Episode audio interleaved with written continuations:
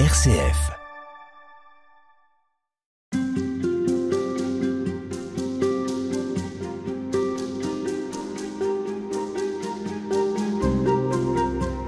Jean-Jacques Pérennes, bonjour. Bonjour. Vous êtes euh, frère dominicain, vous êtes directeur de l'école biblique et archéologique euh, française de Jérusalem.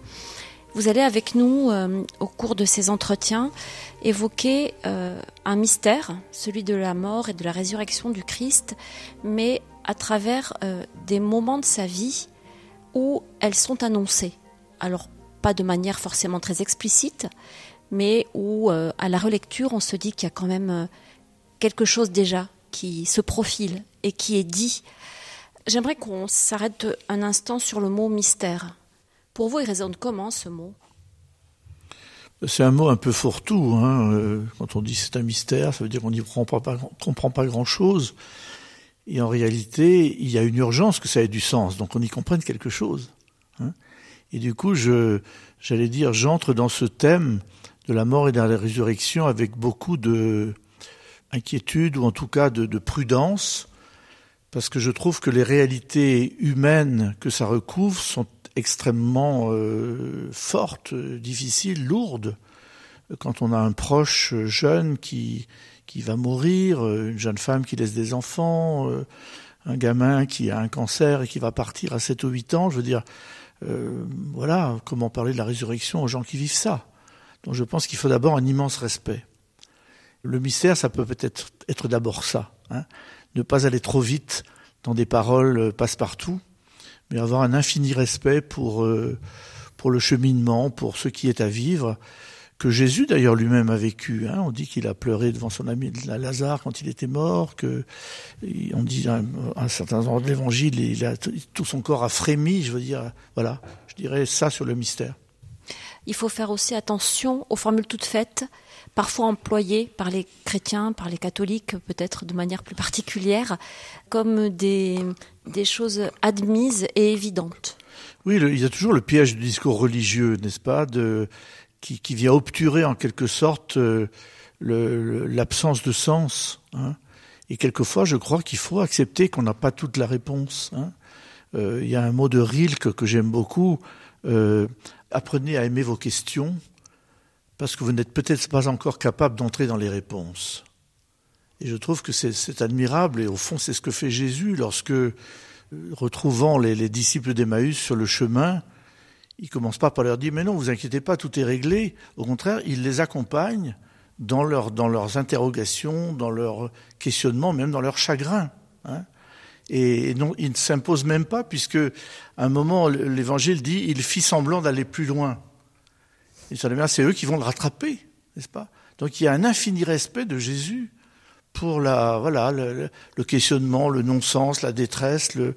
Et donc je pense que nous, chrétiens, et les clercs en particulier, nous avons à faire très attention à ne pas euh, nous, voilà, nous tomber dans des mots trop faciles et trop rapides. Alors, on va, avant de, de, de, parler de la nativité, puisque c'est avec euh, ce moment de la vie de Jésus hein, que nous allons commencer à entrer dans le mystère, j'aimerais quand même vous poser une autre question. C'est si Jésus et si l'Évangile n'apportent pas de réponse à cette question abyssale de la mort et de la souffrance, euh, est-ce que, est-ce que on a raison de croire? Je n'ai pas dit que l'Évangile n'apporte pas de réponse.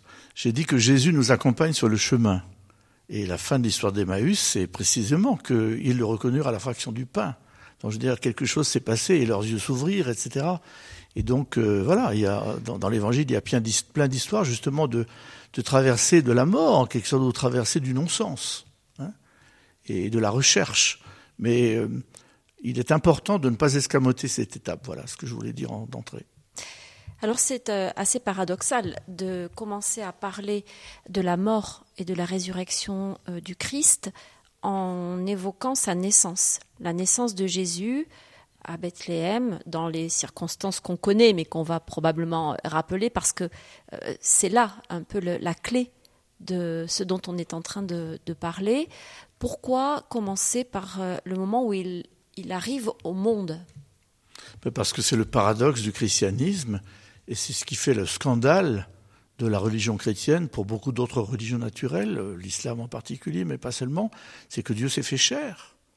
C'est-à-dire que si véritablement le credo nous dit la résurrection de la chair, c'est incroyable cette phrase.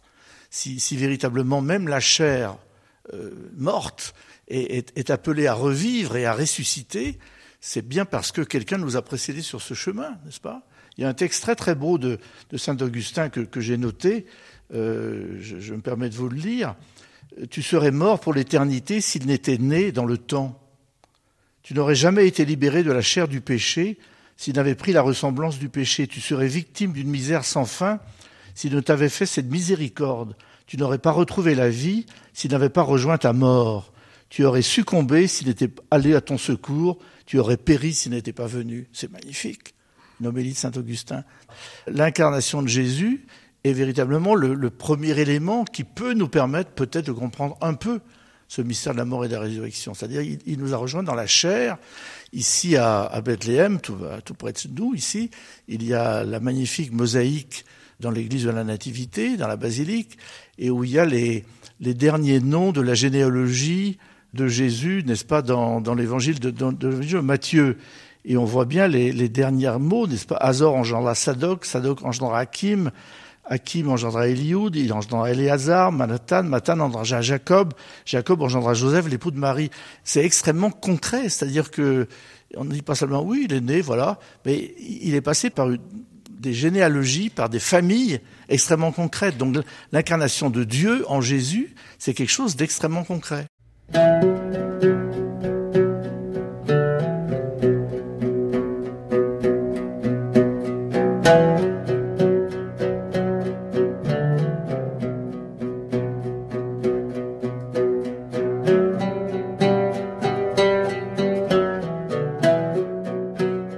Que vous êtes en train de dire, c'est que c'est un, un, humain, il est homme. Complètement. Donc mortel. Ben, il meurt sur la croix. Et ça a été d'ailleurs tout le débat des premiers siècles du christianisme, tous les, les fameux débats des conciles euh, œcuméniques, Éphèse, Chalcédoine, etc. C'est que le, le, le fait que, que, Dieu puisse mourir dans la chair était un scandale pour beaucoup. Et du coup, il y a eu les fameuses thèses des monophysites, c'est-à-dire pour qui Dieu était d'abord Dieu, et que d'une certaine manière, sa nature humaine était absorbée dans la nature divine. Il ne mourrait pas vraiment. Et le christianisme dit non, vrai Dieu et vrai homme. Et c'est capital dans notre compréhension du mystère de la mort et de la résurrection. C'est qu'il y a véritablement quelque chose d'extrêmement charnel dans l'histoire de Jésus qui prend corps, qui prend chair, dans une famille, dans un milieu social, dans une culture. Pourquoi est-ce qu'on le représente euh, parfois sur certaines icônes, dans l'iconographie nouveau-né, mais dans quelque chose qui ressemble déjà à un tombeau? Oui, ça m'a jamais frappé, ça. Je suis toujours frappé plutôt par le contexte un petit peu pastoral, euh, peut-être parce que je suis en Orient et que j'aime l'Orient, je veux dire, mais je trouve que oui, peut-être il est possible. Je suis pas assez expert en iconographie pour le dire, hein, mais il est possible en effet que certains peintres aient voulu souligner que déjà euh, ce, ce, berceau était déjà peut-être un, un, début de tombeau, en effet. Sauf que le tombeau de Jésus, il est vide hein, à la fin de l'histoire. Donc c'est pas un vrai tombeau. Ceci dit, euh, ça nous concerne tous. C'est-à-dire qu'à partir du moment où on, on vient au monde, euh, la formule va peut-être être un peu brutale, mais on est condamné à mort. C'est la seule certitude que nous ayons. On peut dire dans la foi, je suis sûr que je ressusciterai, mmh. mais c'est dans la foi. Mais la seule certitude biologique, humaine que nous ayons, c'est notre mort, que nous pouvons constater dans notre entourage. Et il y a une vieille religieuse qui vient de mourir à 118 ans, la doyenne de l'humanité, disons-nous, euh, une sœur de Saint-Vincent de Paul, bon, ben, elle est décédée. voilà. Est-ce que dans la nativité, on pressent quelque chose de la résurrection?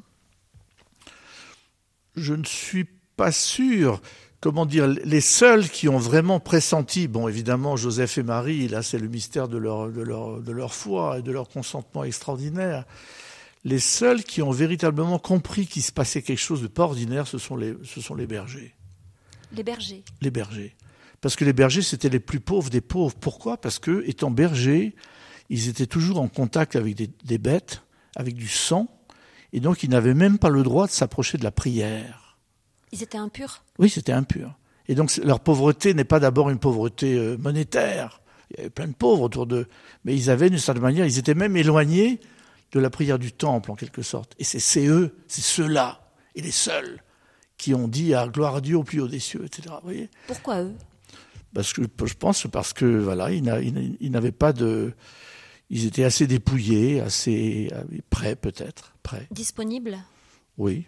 Je ne suis pas dans leur tête, mais je, constate en tout cas que les, seuls dont ce sont les récits de l'Évangile. Hein, je veux dire, l'Évangile, on n'était pas là, il n'y avait pas de journalistes comme vous à ce moment-là, mais la, tradition chrétienne a, a, voulu codifier ça pour souligner le fait qu'en effet, euh, les seuls qui ont compris peut-être en dehors de Joseph et Marie, euh, Marie dont on dit elle méditait tout ça dans son cœur, donc il y a une espèce d'immense mystère de, de, la foi de Marie dans ce qui se passe à travers son enfant. Mais dans les gens ordinaires, j'allais dire les gens tout autour, ah, et, et peut-être quelque chose de plus quand même, les mages qui viennent de l'Orient, n'est-ce pas? On ne sait pas très bien qui c'est ces mages, hein, mais quand même ça veut dire que cette naissance microscopique dans ce petit coin de Judée euh, euh, perdu au, n'importe où, euh, a une résonance cosmique. C'est-à-dire ça fait sens au-delà du petit bourg que était Bethléem, ça fait sens plus loin. Alors, quelle a été l'histoire concrète, réelle des mages, on n'en sait rien, mais le sens qui nous est dit, c'est en effet que, cet événement faisait sens pour la terre entière et peut-être la diversité des cultures, justement. Parce que si ces mages, on les dépeint sous euh, un jaune, un, noir, etc., on n'en sait trop rien. Mais l'idée, c'est ça, c'est que ça fait sens très au-delà du petit univers euh, culturel de la Palestine. Et ça, c'est intéressant.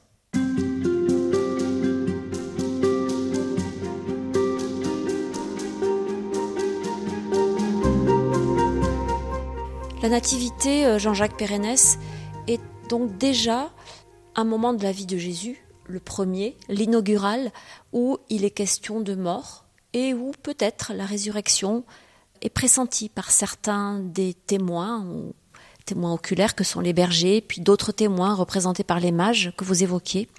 Je ne sais pas s'il est question de mort, il est question de mortalité.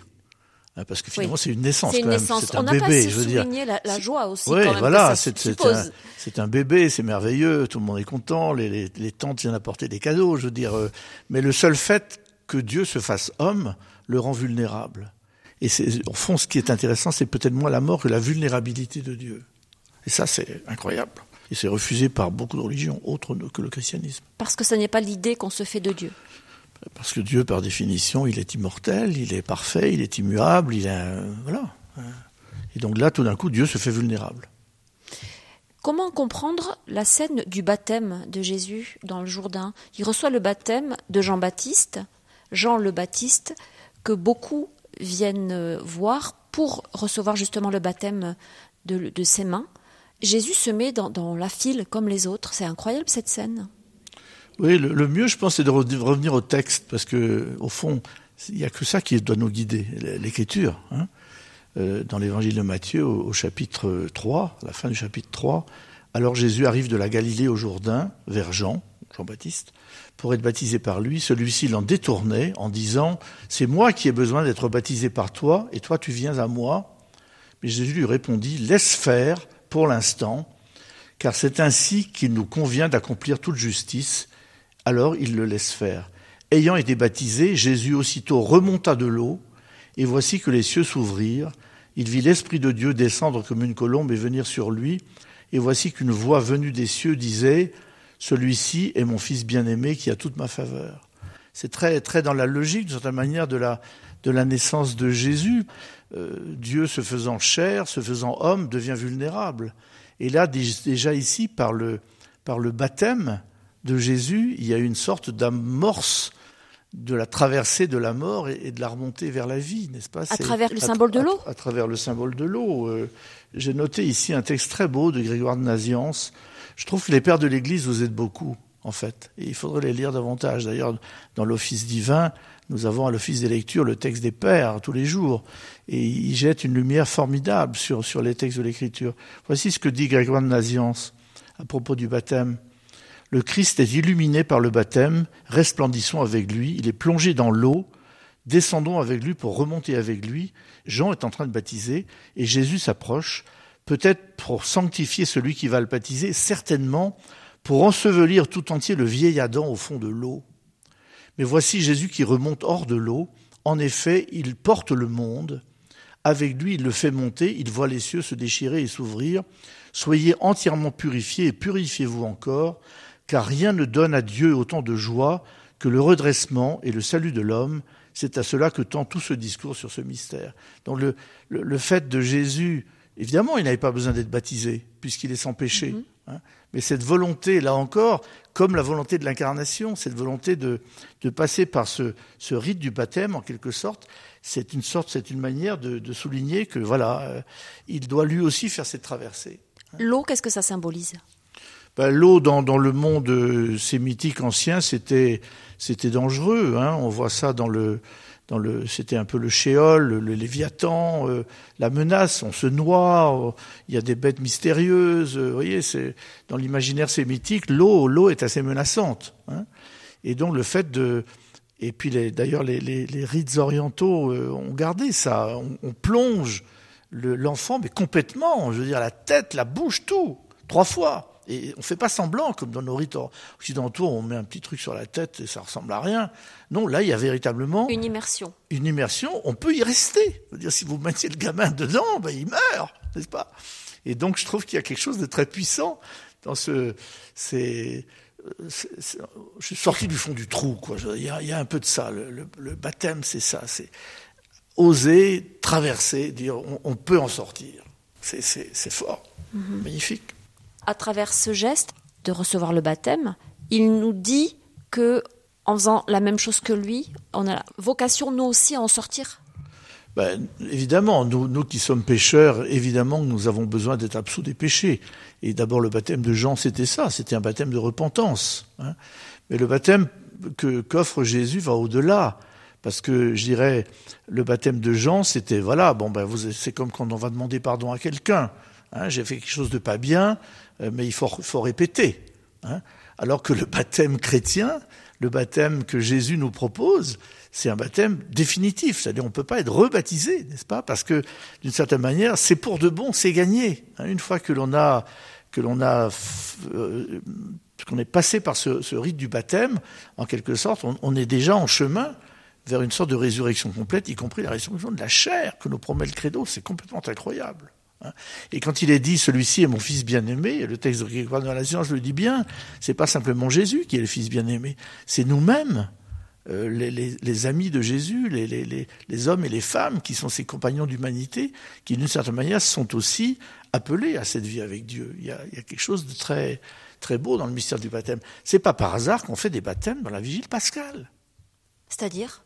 Ben, La vigile pascale qui est véritablement la célébration au lendemain du vendredi et du samedi saint et à la mort de Pâques, euh, c'est précisément, d'ailleurs je crois qu'autrefois, dans l'Église primitive, on baptisait surtout à ce moment de Pâques, n'est-ce pas?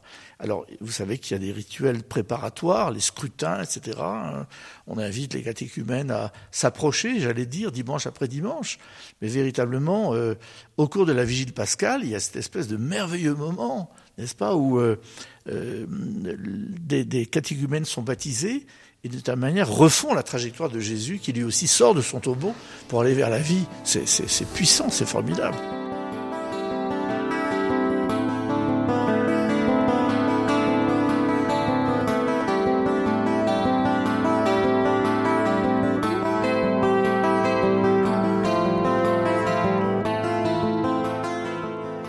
C'est symbolique le baptême? C'est un symbole?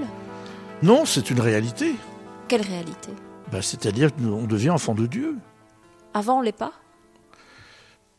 On est, on est un enfant marqué par le péché, par l'éloignement, par... Euh, voyez? Et là, euh, d'ailleurs, je trouve très beau dans le, dans le rite du baptême, j'insiste toujours beaucoup d'ailleurs quand je fais des baptêmes, j'aime bien commenter un peu que le, on, on verse de l'eau évidemment sur l'enfant, en Orient on, on l'immerge complètement, mais on ajoute le signe de l'huile. Et l'huile, c'est quelque chose qui tâche. Quand vous mettez de, l'huile sur vos vêtements, c'est toute une affaire pour l'enlever. Et cette huile, est en quelque sorte, euh, tu es marqué par le Christ, n'est-ce pas? J'ai pas en tête maintenant le, le, la parole du rituel, mais tu es marqué, c'est marqué au profond de toi, n'est-ce pas? Et c'est voilà. Alors aujourd'hui, il y a des modes pour se débaptiser, parce qu'il y a beaucoup de gens qui sont fâchés avec l'Église, et ils ont quelques raisons pour ça, je, je crois. Mais euh, ça veut rien dire se débaptiser. On, peut, on, peut demander à, enlever les registres. Mais quand vous êtes baptisé, vous l'êtes vraiment. C'est d'ailleurs une des questions ici en Orient dans euh, la coexistence entre les rites, euh, entre les églises orientales, c'est que certaines églises ne reconnaissent pas le baptême catholique. Par exemple, l'église copte en Égypte, où j'ai vécu 15 ans, euh, quand un, ou une copte orthodoxe épouse un ou une copte catholique, l'Église orthodoxe exige du conjoint catholique qu'il soit, qui ou elle soit rebaptisé, ce qui est absolument. Euh, c'est pas possible? Ah ben, ça n'a pas de sens. Et il y a eu d'ailleurs lors de la visite du pape François euh, au Caire il y a quelques années, il y avait un texte qui avait été le, le pape Tawadros était prêt à faire bouger ça. Et il y avait un texte qui était prêt, et puis, euh, vous savez, comme il se passe dans les chancelleries, la veille, il y a quelqu'un dans son synode qui a changé le texte. Et alors, ils ont découvert tous les deux, paraît-il, au moment de la signature, que ceci avait été euh, sauté, n'est-ce pas? Et alors, ils ont, ils ont commenté l'un et l'autre en disant, ben oui, c'est pas très facile, toujours très facile, nous savons bien de faire changer nos, nos, nos églises et nos, et nos voilà. Mais, mais, si on en revient au baptême, euh, vous disiez c'est donc on est marqué, on est marqué à vie par le baptême, oui. mais je reviens sur cette question de, symbole. En quoi est-ce que c'est une réalité? C'est magique? Euh, L'eau, le... Non, ça n'a rien de magique. Je veux dire, ça, on est la même personne avant et après, physiquement. Mais symboliquement, je veux dire, quand, euh, quand vous reconnaissez quelqu'un que, que, par exemple, quand on adopte un enfant, c'est pas vous qui l'avez engendré, mais cet enfant, il devient vraiment votre enfant. Il y a quelque chose d'extrêmement réel dans cette filiation parce qu'il y a de l'amour, parce qu'il y a, voilà, on va, on va s'occuper de lui, on va s'occuper d'elle, vous voyez. Donc euh, ça aussi, quand on dit on devient enfant de Dieu, ben en effet, il va s'occuper de nous. Et on va pouvoir s'adresser à lui comme euh, un enfant s'adresse à son père ou à sa mère et se confier, etc. Il y a, il y a quelque chose d'extrêmement... Euh, ça nous construit. Voilà, ça nous construit. À travers son baptême, Jésus inaugure quelque chose? Ben, Il inaugure euh, la communauté des disciples. Hein, de ceux qui, avec lui, en effet, vont suivre le chemin de, du, de la traversée de la mort et, et, vers la vie éternelle, oui, vers une vie avec Dieu. Hein. Comme le disait Grégoire de Nazian, c'est pas, il est venu en humanité pour que nous sortions de notre, notre mortalité. Hein, Donc ces disciples, ce sont les, les contemporains de, de, Jésus, ceux qui le suivent, et puis c'est nous aussi. Ah ben c'est tout, c'est tout, c'est nous tous, n'est-ce pas? Tous ceux et celles qui reconnaissent euh, Dieu comme leur Père et qui ont, euh, voilà, sont passés par ce rituel du baptême qui a fait d'eux, effectivement, des enfants de Dieu. Alors on peut dire, je suis, euh, m'enlève de ce registre, bon, ça c'est, de l'humeur, euh, très bien, on peut respecter d'ailleurs, souvent les gens ont des raisons pour ça. Mais, euh, mais dans la réalité, Dieu continue à aimer chacun euh, comme, comme, son enfant. Hein. Il y a quelquefois des familles, vous savez, où il y a des drames avec les enfants, les enfants disent ah ben je veux plus, je vous reconnais plus comme mes parents, je vous laisse tomber, je m'en vais, etc. Sauf que dans l'autre sens, ça marche pas. Pour les parents, ça reste leur enfant, même s'il a été difficile. Et en général, d'ailleurs, plus il a été difficile, plus il est aimé. Paradoxal.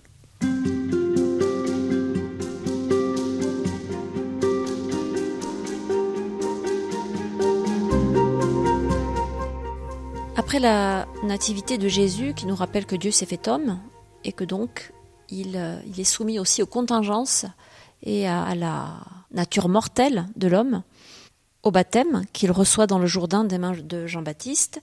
Nous allons évoquer avec vous, Jean-Jacques Pérennes, des miracles de guérison qui nous sont relatés dans les évangiles et qui disent quelque chose de la mort à laquelle les hommes contemporains de Jésus, les hommes, les femmes, les enfants, sont euh, eux aussi soumis, et à des résurrections, sous une forme ou sous une autre.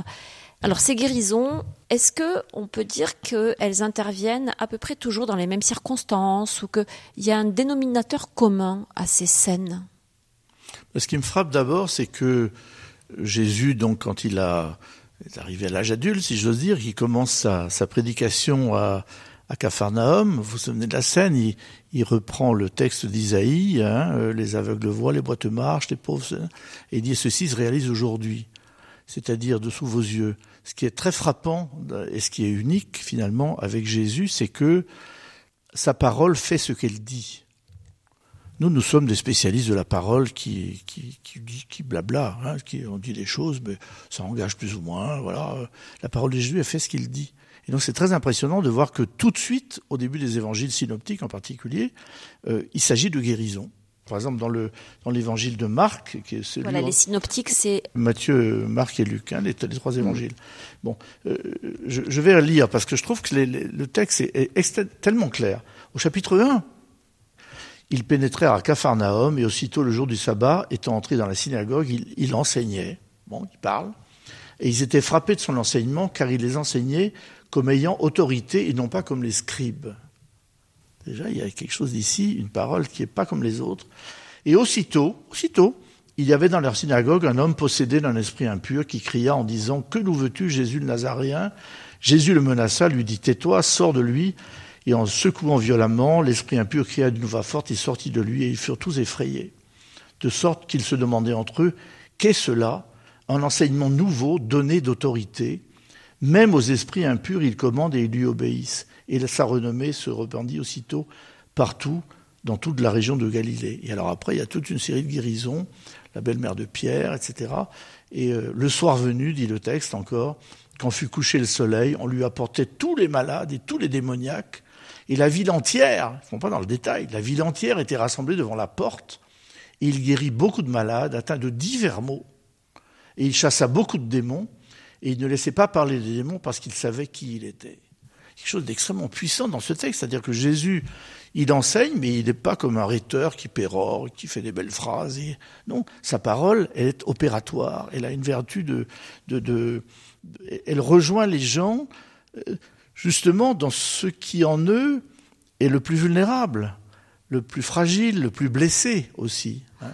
Et je trouve très intéressant que, que le ministère de Jésus, et du coup, je crois, le ministère dans l'Église, doit d'abord être un, mi- un ministère de consolation. Mais est-ce que c'est un thaumaturge, Jésus? Non, il cherche pas à faire des miracles pour impressionner la galerie. C'est pas du tout ça. Non, non. Sa parole touche les cœurs, les corps. Il y a plein de choses cassées en nous. Il y a plein de choses qui vont pas, je veux dire, euh, dans l'histoire personnelle des gens, dans notre caractère, dans nos, dans notre vie avec les autres, dans, dans nos communautés chrétiennes et autres. Il y a plein de choses qui vont pas. Et il est important, quelquefois, de se laisser rejoindre par une parole ou par quelqu'un qui est bienfaisant, qui vous fait du bien. C'est pour ça que vous parlez de consolation? Oui, bien sûr. C'est pas une consolation euh, mièvre et gnangnan. C'est véritablement se laisser rejoindre là où ça fait mal, n'est-ce pas? Et, et c'est ça la puissance justement de la grâce et des sacrements. C'est que le sacrement, il est posé là où précisément ça fait mal. Quand ça va bien, on n'a pas besoin d'aide, on n'a pas besoin de soutien, n'est-ce pas?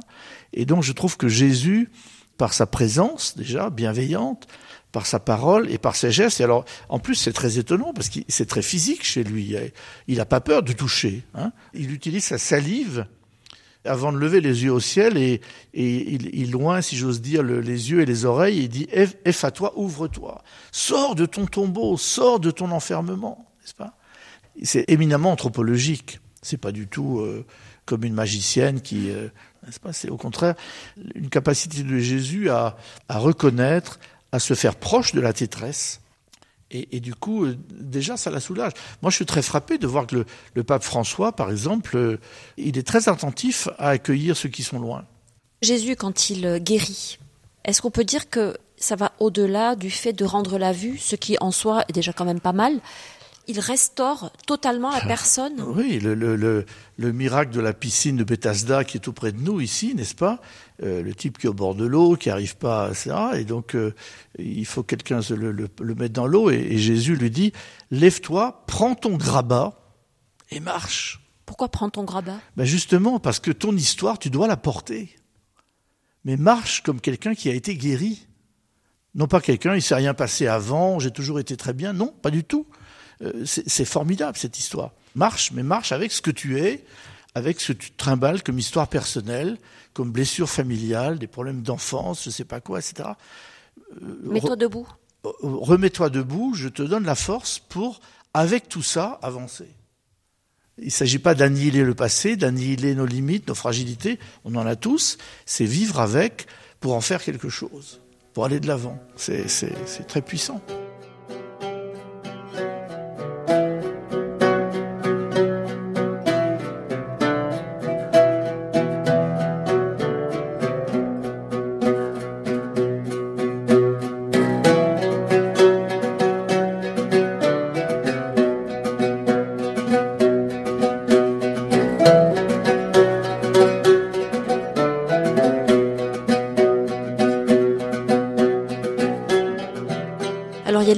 De guérison, Jean-Jacques Pérenès, mais ça va même encore plus loin, c'est-à-dire que, on, vous l'avez évoqué rapidement précédemment, Jésus redonne vie à des morts. Je ne sais pas si on peut dire qu'il les ressuscite. Oui, on comprend pas très bien. On comprend pas Alors, très il y a bien. Lazare, évidemment, puis il y a la, la, la fameuse fille, la fille de. Jaïr, oui, c'est ça, oui, c'est ça, Jésus qui. Mais de certaine manière, ça, ça revient un peu à cette même idée, c'est-à-dire que notre destin, c'est pas la mort. C'est-à-dire, on n'est pas fait pour ça? On n'est pas fait pour ça. On est, on doit y passer parce qu'on est mortel, Mm. mais on n'est pas fait pour ça. On est fait pour la vie. hein. Et donc cette brave petite fille là qui, est- qui est morte et, et qui, euh, qui est pleurée par sa mère, etc. Et ça ne doit pas s'arrêter là. Et Lazare qui était aimé de ses sœurs et que Jésus lui-même aimait, ce sont, je crois, des miracles qui ne sont pas faits pour montrer que Jésus est vraiment très très puissant.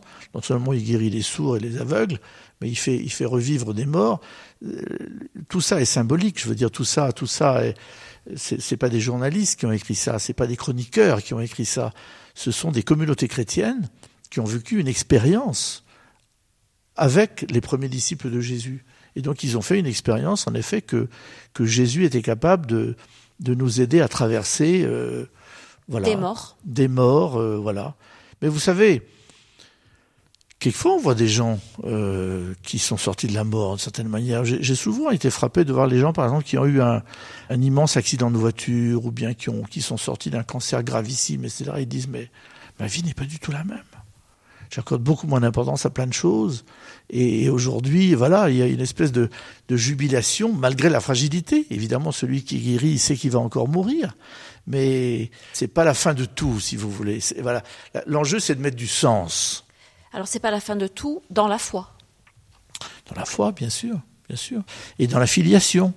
Comme euh, enfant de, de Dieu, euh, il a sur nous un, un regard de bienveillance et de bonté, comme, comme des parents. Je veux dire, même avec des enfants difficiles, il, il continue à croire que cet enfant, un jour, il pourra faire quelque chose, donner quelque chose. Et là, il y a un amour de Dieu pour chacune de ces créatures qui est encore infiniment plus grand. C'est la raison pour laquelle même le- l'Église s'acharne à défendre la vie euh, contre la peine de mort, tout ça, parce que même le pire criminel, il y a en lui quelque chose, une étincelle d'enfant de Dieu qui est promis à l'amour par son Père. Mais quand euh, Jésus ressuscite la fille de Jaïr ou qu'il ressuscite Lazare, est-ce que ça annonce sa propre résurrection à lui, Oui, bien sûr. celle qui va tout changer Oui, mais c'est ce que disent les Écritures d'ailleurs. hein. Il annonçait ainsi ce qui lui-même, etc. Non, de fait, ça intervient d'ailleurs dans l'Écriture assez tard, au moins pour la résurrection de Lazare. Je veux dire, c'est c'est une sorte de préfiguration. Euh, voilà, le, le tombeau, les bandelettes, etc. On va retrouver le récit de certaine manière, sauf que dans la résurrection de Jésus, il y a les bandelettes, mais il n'y a, plus Il le corps. rien, ouais. hein. Le que- tombeau est vide. le tombeau est vide. C'est l'expérience que nous avons la joie ici de faire euh, presque chaque jour à Jérusalem, c'est d'aller au tombeau pour voir qu'il est vide. hein. On a eu une magnifique restauration de l'édicule, la structure au-dessus du tombeau vide euh, de Jésus ici il y a deux ou trois ans à Jérusalem. Et ça a été très émouvant parce qu'on a enlevé les, pierres, on a tout enlevé, etc. Et, on a vu que dans le trou, ben, il y avait rien. Il y avait rien. Il n'est pas là. Euh, circuler. Il faut aller voir ailleurs. hein. Mais c'est fondateur ces fondateurs ne restaient pas. Il y a une très belle liturgie ici au Saint-Sépulcre pendant, le carême, pendant tous, les veillées de, samedi de carême. Euh, on, on chante les lamentations, etc. Et ah Seigneur, nous avons péché, tu nous as punis, etc. Puis à la fin, on fait le tour à plusieurs reprises du tombeau justement, et celui qui préside la liturgie rentre dans le tombeau, et puis on- et- il ressort en proclamant l'évangile de la résurrection pendant le carême, parce que justement Jérusalem est le lieu où on on peut tout le jour euh, célébrer tous les mystères, puisque c'est là que ça a eu lieu. hein. Donc il y a cette idée que voilà, la vie a gagné d'une certaine manière, de toute façon. Même si on ne le voit pas apparemment, même si on ne comprend pas, même si...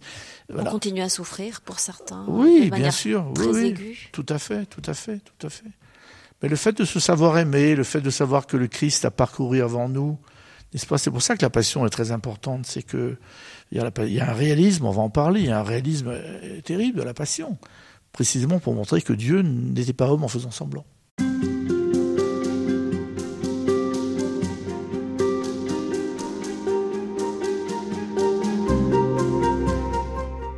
Jean-Jacques Pérenès, euh, le jeudi saint, c'est le jour où on commémore, on fait mémoire du dernier repas de Jésus avec ses compagnons, avec ses disciples. Cette euh, scène, dans tous les sens du terme, assez étrange, assez étonnante, où il partage le pain et en même temps, il sait qu'il va être trahi. En quoi est-ce que ça a un rapport avec notre sujet, la mort et la résurrection? D'abord, je pense que ça souligne euh, l'humanité de Jésus. Hein. Jésus, il mange, il boit. Les premiers miracles, euh, c'est Cana, une, fête, une noce, il y va et il s'arrange pour que tout le monde soit heureux, qu'il y ait du vin, etc. Ça souligne beaucoup, je dirais, la réalité de, l'humanité de Jésus. Et ça souligne aussi euh, l'amitié. D'abord, c'est un repas avec les disciples, c'est un, c'est un repas. Hein. Euh, que de fois, quand on voit, euh, retrouve un ami qu'on n'a pas vu depuis longtemps, il dit ah tu m'appelles, il faut qu'on mange ensemble. Qu'on mange ensemble. C'est très important. Je veux dire donc ce ce repas, c'est pas c'est une manière de marquer la, la proximité de Jésus avec ses disciples et leur leur entente. ils ont parcouru plein de choses ensemble, etc. Et en même temps, évidemment, lui sachant ce qu'il attend. Euh, est certainement convaincu que ses disciples vont être tellement troublés qu'il est important qu'il soit avec eux dans un grand moment de.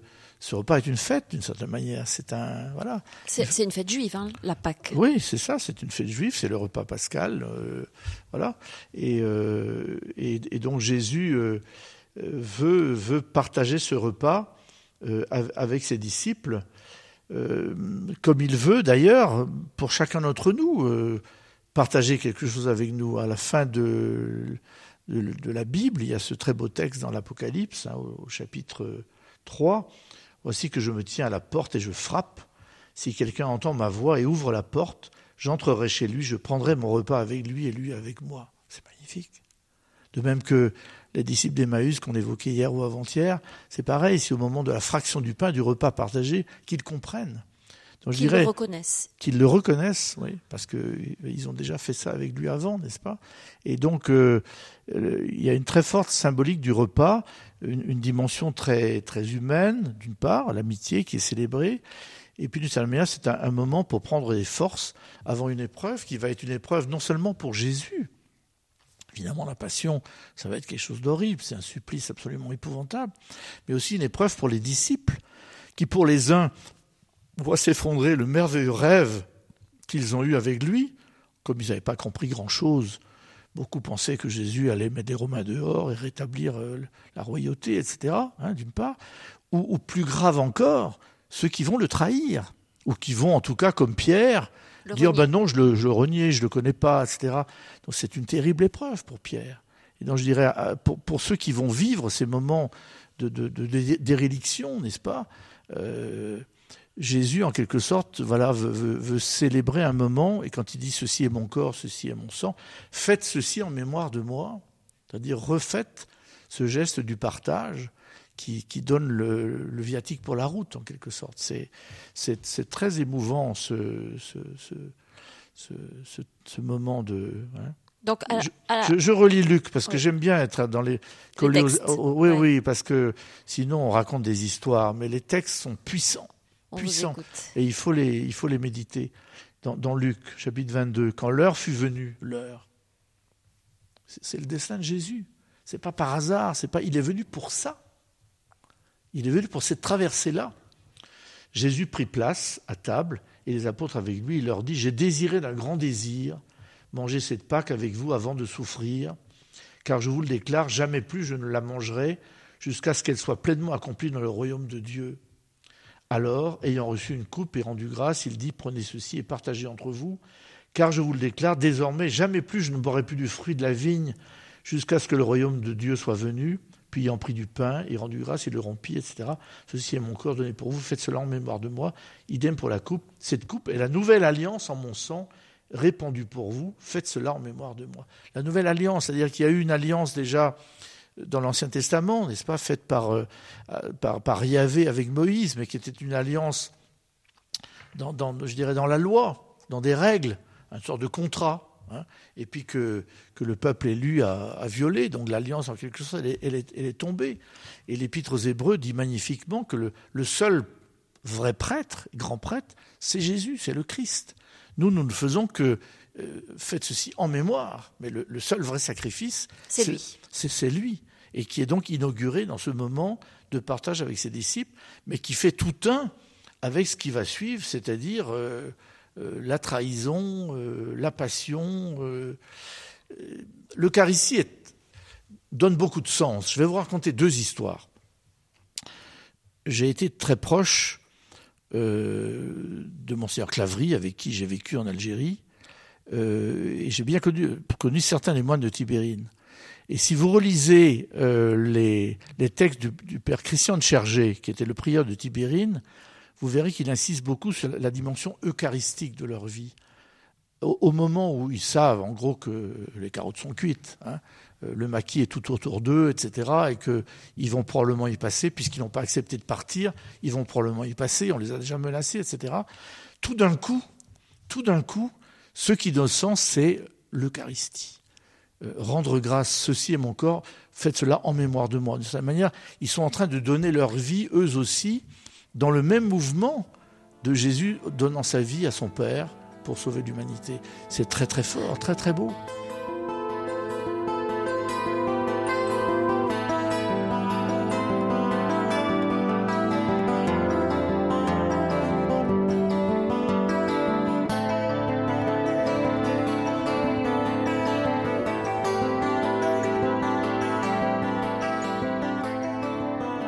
Et l'autre exemple L'autre exemple, c'était loin, c'était au Brésil.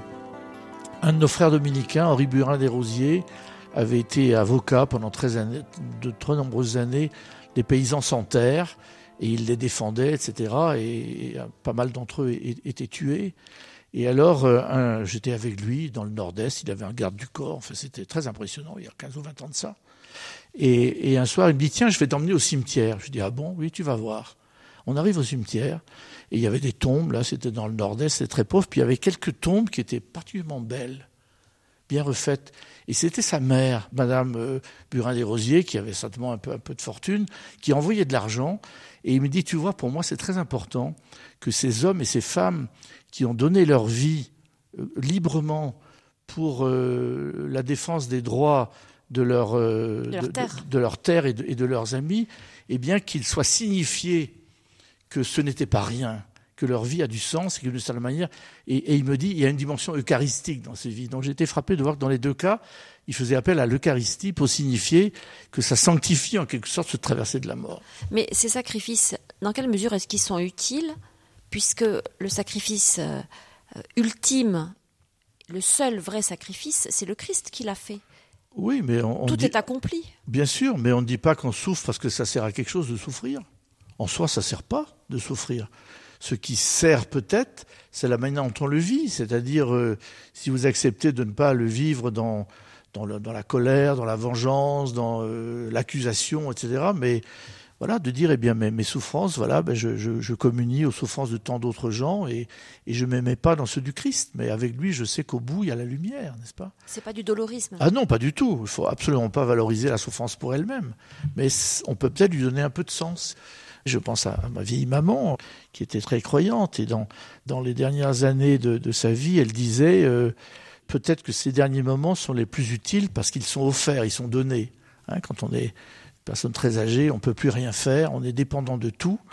Mais si vous avez encore la force d'offrir ce que vous vivez, pourquoi on ne sait pas très bien, et tout d'un coup, il y a un petit peu de sens qui apparaît. Pas beaucoup peut-être, mais un petit peu. On n'est pas dans le désespoir en tout cas il semblerait quand même que les disciples n'aient pas compris, même au moment de la scène où Jésus est quand même assez clair sur ce qui va lui arriver. Oui, mais c'était tellement invraisemblable comme histoire. Je veux dire, c'est des dégâts de la campagne, ou même des gens de la ville, ils n'auraient pas mieux compris. Je veux dire, c'était des hommes et des femmes comme nous. Jésus, il était sur une autre planète, si j'ose dire. Il leur parlait de choses qui n'étaient pas intelligibles. Ce ne sera intelligible que dans la foi ultérieure, après, c'est-à-dire que les disciples d'Emmaüs sont parmi les premiers, et ensuite quand Jésus apparaît au Cénacle, tout d'un coup il se révèle à leurs yeux, et Thomas veut toucher son côté, etc., c'est dans la foi qu'ils découvrent qu'au fond, ce à quoi ils n'avaient rien compris, tout d'un coup va avoir du sens. Et alors ils vont devenir des témoins absolument incroyables. Pierre la première est en Madeleine. Oui, Pierre qui a été lâche, Voilà, oui, mais Madeleine, de fait, c'est extrêmement émouvant. Vous savez, nous, nous les, les, dominicains, qui nous appelons les frères prêcheurs, nous aimons dire que la Marie-Madeleine est la, est la patronne de l'ordre des prêcheurs. Parce que c'est la apostola apostolorum, hein, celle qui va, va dire aux apôtres que, que je les attends en Galilée, n'est-ce pas? L'apôtre des apôtres. Oui, l'apôtre des apôtres, c'est magnifique. elle, elle a compris. Elle est la première à avoir fait cette expérience pascale. Mais elle a, elle a, commencé, elle aussi, par la sidération du tombeau. C'est-à-dire, elle est là, dans son chagrin, et elle ne voit pas quelqu'un qui lui parle, qu'elle prend pour le jardinier. Et alors, il y a ce texte magnifique, quand Jésus l'appelle par son nom, Marie, elle se retourna. C'est un texte extraordinaire, parce que, et Frangélico l'a très bien illustré, en se retournant, elle laisse d'une certaine manière la sidération de la mort et la vue du tombeau pour tout d'un coup aller vers une lumière. Vous savez, les gens qui ont perdu euh, un être proche, moi ça m'est arrivé, des, gens qui meurent jeunes, etc., à un moment donné, on ne parle que de ça. On ne fait que répéter ça. Et il faut quelquefois qu'il y ait des amis qui vous disent, oui, bon, bah, c'est bien, mais regarde, il y a autre chose. Vie. vie, ose quand même vivre, tu vois. C'est pas facile, hein, mais d'autres l'ont vécu avant nous et le Christ a, ah ben, ouvert la voie. Il est, ouvert, il est le seul, d'ailleurs, c'est lui qui traverse et qui. Euh, c'est pour ça qu'on dit que la résurrection du Christ, c'est le fondement de notre foi. S'il n'est pas ressuscité, notre foi est vaine.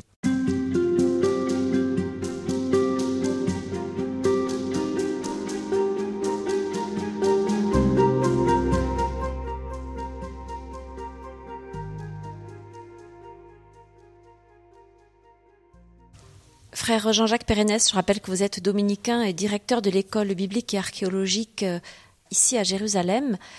La résurrection, c'est quelque chose qui est assez incompréhensible. D'ailleurs, vous l'avez dit, ça, ça repose sur des témoignages et puis sur un tombeau vide. Hein. Mhm. Des preuves de résurrection, il n'y en a pas. Il y a des témoignages. C'est fiable? Écoutez, on ne peut que constater que ça a mis des hommes et des femmes en route. L'évangile déjà débouche sur les actes des apôtres et que tout d'un coup ce message se diffuse à une rapidité extraordinaire dans tout le Moyen-Orient et va aller euh, vers, vers l'Asie et plus tard vers l'Europe, etc. Donc il y a eu, il y a eu quelque chose d'effectif. Ça a été parlant pour des gens. Donc ça, ça c'est indéniable. Mais il a fallu que Jésus passe par euh, la passion, par la souffrance, par la trahison, par l'humiliation, c'est ce qui est euh, célébré le vendredi saint à travers le monde entier lors de, la liturgie, qui rappelle toute cette journée qui conduit à sa mort sur la croix. Oui, la liturgie du vendredi saint est très belle parce que on adore la croix, non pas parce que la mort en elle-même est belle ou parce que ce serait un idéal, mais parce que d'une certaine manière, sur la croix, Jésus porte avec lui ce qu'on appelle le péché du monde, c'est-à-dire la souffrance des hommes et leur, détresse et leur désespoir. Hein. Au cours de la liturgie du, vendredi saint, il y a toutes ces oraisons, ces grandes oraisons, on fait mémoire de tous les, de tous les, lieux en souffrance du monde, toutes les personnes en, recherche, etc. Euh, l'absurdité, le tragique de l'histoire est une énorme question. L'histoire est tragique et malheureusement, euh, nous qui croyions à la fin du XXe siècle voilà, on avait fait des progrès, la science, la médecine, les Nations Unies, etc. Paf, nous voilà revenus dans la guerre, dans les pandémies, dans la course aux armements. Il y a quelque chose de tragique dans l'histoire, n'est-ce pas? Eh bien, euh, c'est ce tragique de l'histoire qui, d'une certaine manière, est assumé par Jésus euh, dans une passion qui, en effet, n'est pas une petite affaire. Hein, qui, ou, de certaine manière, tout est réuni. Tout est réuni, la souffrance physique, euh, la, détresse de ses proches, hein, sa mère, les femmes qui sont avec lui, et puis euh, la trahison de Judas, et puis la, bêtise de la foule, l'humiliation, la couronne d'épines, la souffrance physique, la souffrance morale. Euh, mon Dieu, pourquoi m'as-tu abandonné? Enfin, vous voyez, il y a quelque chose d'extrêmement réaliste. C'est une espèce de condensé finalement. C'est un condensé. Des souffrances. Voilà. Et c'est très important justement que l'on n'aille pas vers la résurrection, vers l'affirmation de la résurrection, en ayant fait l'économie de, ce moment tragique et, en n'ayant pas eu le courage de mesurer à quel point c'est dramatique. Et c'est donc de temps en temps, il faut nous remettre le nez dedans, dans cette souffrance du monde, dans cette souffrance des hommes. Parfois la vie s'en charge, hein, d'ailleurs. Oh, la vie s'en charge. Et mais ce que j'aime bien euh, souligner que le Vendredi Saint est prolongé par le Samedi Saint, où d'une certaine manière, c'est le jour de où on ne comprend plus rien Il est mort, ok. Et puis après, qu'est-ce qui se passe? Apparemment, il se passe rien, n'est-ce pas? Il y a une espèce de, silence. J'ai évoqué hier, je crois, les, les, moines d'Algérie, euh, que j'aime beaucoup. Euh, lorsque les moines ont été enlevés, avant que mon ami Pierre Clavry soit lui-même assassiné, quand les moines ont été enlevés, il y a eu plusieurs semaines où on ne savait pas où ils étaient.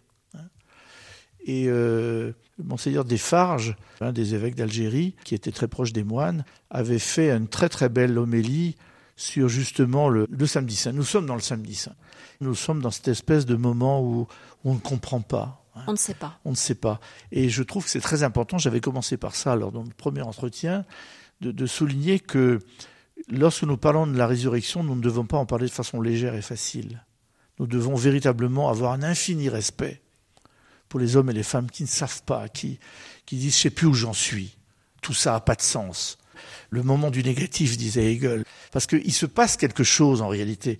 Et moi, chaque année, je suis ému aux larmes lorsque dans l'office des ténèbres du, du samedi, saint, on lit cette merveilleuse homélie de Saint Épiphane. Je vous en lis un passage. Dieu est mort dans la chair et le séjour des morts s'est mis à trembler. C'est le premier homme qu'il va chercher, comme la brebis perdue. Il veut aussi visiter ceux qui demeurent dans les ténèbres et dans l'ombre de la mort. Je te l'ordonne, éveille-toi, ô toi qui dors. Je ne t'ai pas créé pour que tu demeures captif du séjour des morts. Relève-toi d'entre les morts. Moi, je suis la vie des morts. Lève-toi, œuvre de mes mains.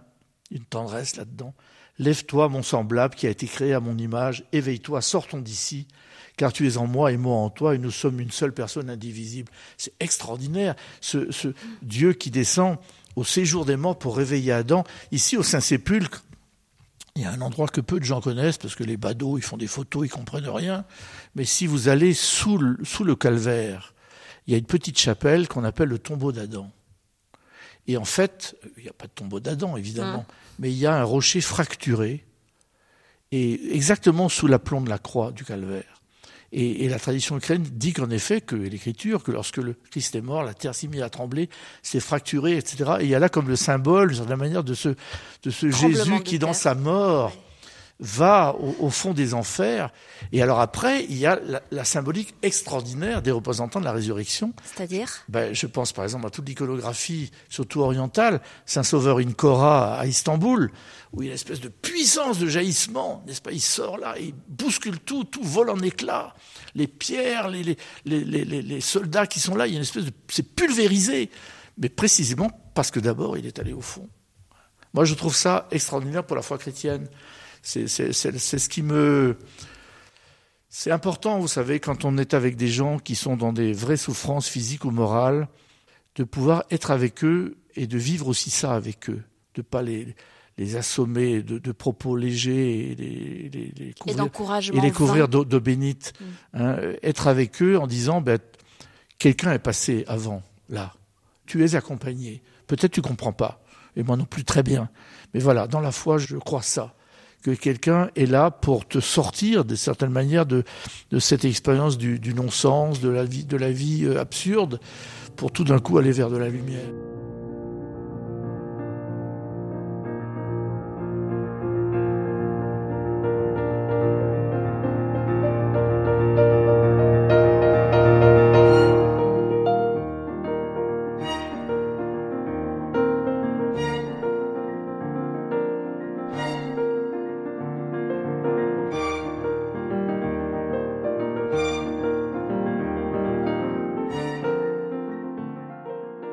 Aucun endroit, euh, le plus euh, profond soit-il, où Dieu ne, ne, vienne nous rejoindre? Je pense que c'est ça le sens du samedi saint. C'est justement le, le, fait qu'il y ait cette journée vide, sans liturgie, sans. Il y a une économie de mots, justement. Pourquoi il n'y a pas de liturgie? Mais c'est parce qu'il faut respecter infiniment. Euh, être aussi économe de paroles que possible. Il faut savoir se taire. Savoir se taire pour être avec ceux et celles qui sont dans la nuit, dans la recherche, dans l'obscurité, on y passe tous plus ou moins d'ailleurs. Hein. Euh, je trouve que ce moment est très beau. Et alors après, on peut se permettre de chanter des Alléluia. Mais, il faut d'abord avoir pris la mesure de la souffrance du Christ, de cette détresse de l'humanité qu'il assume, et puis de ce moment de l'apparent silence de Dieu. Hein. La fameuse phrase d'Elie Wiesel, qui était dans un camp de concentration, euh, ce grand auteur juif, et qui voit euh, pendu devant lui un gamin, je crois de 16 ans, qui, gigote au bout de la corde, et, Wiesel dit Où est Dieu Où est Dieu? Il est croyant, il est juif, n'est-ce pas Où est Dieu? Une espèce de scandale, il y a des situations qui sont insupportables. Et on il faut dire où est Dieu? La résurrection, c'est pas toujours spectaculaire. Ah, c'est rarement spectaculaire. Mais, mais quand même, on voit des gens qui ressuscitent. Et je dirais, nous, on a besoin. Puis, en plus, il ne faut pas attendre d'être mort pour ressusciter. Ah bon, c'est-à-dire? Ah ben non, parce que on est mort plusieurs fois dans la vie. Je veux dire, on est mort spirituellement, on est mort euh, dans son enthousiasme, on est mort dans ses, dans ses amours, on est mort dans plein de choses. Il y a des choses qui tombent en nous. Hein. On traverse des morts. On traverse des morts, évidemment, et il faut en sortir, ressusciter, en sortir. Et justement, je crois que c'est très important que on ressuscite avant de mourir, si j'ose dire. C'est-à-dire que avoir la pêche, c'est-à-dire que que cette foi au Christ ressuscité soit une sorte de, de, de, de petite lumière qu'on porte avec soi. Avec euh, ici au Saint-Sépulcre, il y a le miracle du feu sacré chez les orthodoxes, et, tous les gens sont là à, à la porte du Saint-Sépulcre avec des bougies, et ils attrapent cette lumière, ils se la communiquent et ils partent et ils vont la porter dans, en Russie, en Ukraine, en Roumanie, euh, dans les églises en Grèce, hein. comme si, euh, voilà, ce, ce, ce, ce mystère-là du, du feu propage. se propage, devait se propager. Donc je crois que c'est très important qu'il ne faut pas attendre de mourir pour ressusciter. Il faut commencer maintenant euh, par, par la foi que le Christ nous donne, par l'assurance de la vie qu'il nous donne, d'être déjà des hommes et des femmes qui, euh, qui sortons de, de, la détresse, du désespoir et qui aidons les autres à, faire de même. Et pourtant, c'est pas une garantie. C'est pas la garantie de ne plus souffrir la foi. Non, mais ça fait partie de la vie, ça fait partie de l'humanité, précisément parce que nous sommes humains, nous sommes euh, vulnérables. Le dernier mot, celui de, donc de l'espérance, c'est que nous sommes faits pour être vivants, même si nous savons que nous mourrons. Oui, les, chrétiens orientaux disent il, est ressuscité, il est vraiment ressuscité. Messir kam had kam, n'est-ce pas? Il y a une sorte d'insistance dans la, salutation qu'on se fait ici à Pâques, hein, euh, d'affirmation que c'est vraiment une certitude. C'est-à-dire c'est le fondement de notre foi. Si si c'est pas vrai, tout, tout ça c'est des histoires. Hein. Mais on voit des gens qui ressuscitent. On voit des gens qui, euh, par exemple, l'expérience du pardon, hein, une sorte de résurrection. On a plein d'occasions dans la vie où nous sommes des demi-vivants ou des demi-morts, n'est-ce pas? Et où il faut faire tomber, comme les pelures d'un oignon, ce qui nous empêche d'être véritablement des vivants. Hein. si quelqu'un vient à manquer à son visage de vivant, qu'on lui mette de force la tête dans le vent, disait Saint Jean de Perse. Hein, ben voilà, le, Christ, c'est ça, il nous met de force la tête dans, dans, dans, ce courant de, de vie et, qui nous apporte vers la lumière. Merci beaucoup, Jean-Jacques Pérennes.